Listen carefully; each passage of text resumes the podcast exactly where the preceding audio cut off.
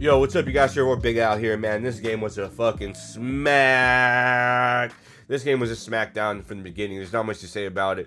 At one point in the first quarter, we led by 29 points, and then at one point in the game, we led by 36 points. We fucking put it down on them, dude. It was really bad. In the first quarter, we were just out here gunning. Like Danny Green had fucking four three pointers and three three pointers in the first quarter. Um, we are just killing it, dude. This was a game that that that we were just out here gunning for. You know what I'm saying? Bron got his eighth triple double this season. Um, it was one of those games that if it was possible to forfeit at any point during the game, where you can just kind of like wave around the white towel and, and, and wave around a white flag and just say, please stop, please stop, please stop. Like this was that game. This was that game. We gave it to them. We fucking buried them. They had no chance. They had no hope. Um, it was awesome, dude. 20 Davis finished with uh, Anthony Davis finished with 26 points, 11 rebounds. Bron had 31 points, 13 rebounds, and 12 assists. This game was just full energy and showboating the whole entire time. Both Bron and AD just had monster jams.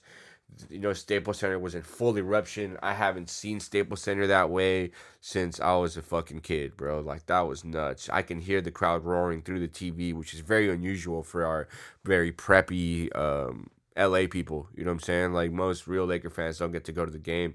Uh, nonetheless, even be heard, you know what I'm saying, over the mics because they're sitting so high up, the ones that are real Laker fans. But man, seriously, what a spectacle. What a fucking spectacle, dude. This game was awesome. AD had monster lobs, you know, cocked one where his hand looked like it was behind the backboard. You know, like he extended a full fucking seven feet away from the rim where he caught the lob and cocked that bitch back. That shit was nice, dude. That was hella nice. LeBron did an old school, you know, like double pump, two hand jam, and just exploded. Um, and Kuz got back into the swing of things, you know what I'm saying, which is really fucking awesome. He finished with 19 points. I'm glad that happened. I don't know what happened in the last game. He was out here gunning and shooting. He took a couple, he took like actually a lot of three point shots, but I mean, hey, that's what your job is. You're supposed to take those shots. You're put on the court to do so, you know what I'm saying? He actually went for 10 of them, which is a little bit outrageous, but fuck it. 19 points, 3 for 10, 5 for 15. I'll take it from you, Kuz. Straight up. I'll take it, bro. You had a lot of garbage time, but whatever, man. KCP didn't do much this game. He had 25 minutes and he only put up three points. Went one for four. He just wasn't put up any shots. Avery Bradley did a number though. He actually put up 11 shots and he went nine for 11. Shout out to Avery Bradley and making his own shots too. Like that's another thing about him that he can actually do a little crossover hesitation and pull up from mid range, or you know what I'm saying. He's a great finisher when LeBron's facilitating for him. Shout out to Avery Bradley and his numbers as well. This game was a, le- a, game of lessons learned as well. We were just destroying them at one point, and we were able. I mean, we not able, but we just fucking gave it away. Like we let them get up to a seven point deficit at one point, which is unacceptable. It being that we were by 36 at one point, like that's stupid. Like how could that even happen? We're talking about a 29 point deficit was came back from. You know what I'm saying? Like we cannot let that happen. I've said it before. We got to keep our foot on the gas and really make sure we secure these wins. You know, a lot of these teams they know that they're playing the Lakers for fuck's sake. Like legit, they know that they're playing the Lakers. You know, and they're gonna give them 150. percent They got all the honeys. You know what I'm saying? You got it's L.A. baby. It's Hollywood.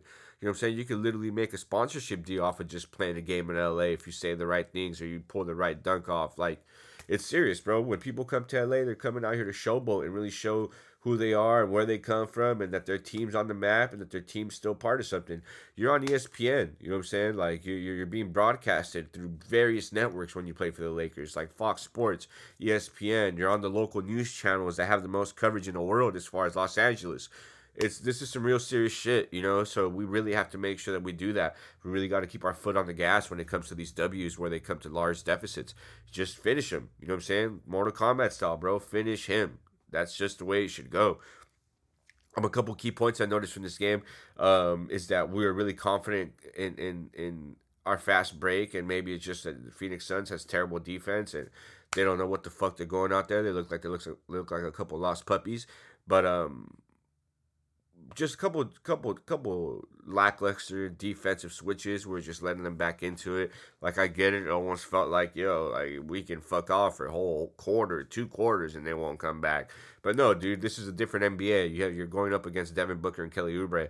Like there's not, they're not someone you should just sleep on or even like underestimate in any way, shape, or form. Like these are real, real serious one-two punch here. That's you know took the NBA by surprise the first couple games, and now that they've kind of been figured out. They've really slowed down. They got to come up with a new scheme. Scheme, but um, moving forward, I mean, we'll see what happens. We're, we're playing we're playing a really really high competitive team in the Pelicans next, and it's a statement game for us as well for the Pelicans. So um, that'll be really exciting to see what happens there. But like I said, man, let's keep it rolling. We can't let little situations like this hold us back and, and not let and let teams back in it after putting a pounding on them. We really got to keep our foot on the gas and fucking rush through this and get get these W's. You know what I'm saying? Let's secure that number one seed, that home court advantage, and let's make sure that you know what I'm saying. We beat the teams we're supposed to beat.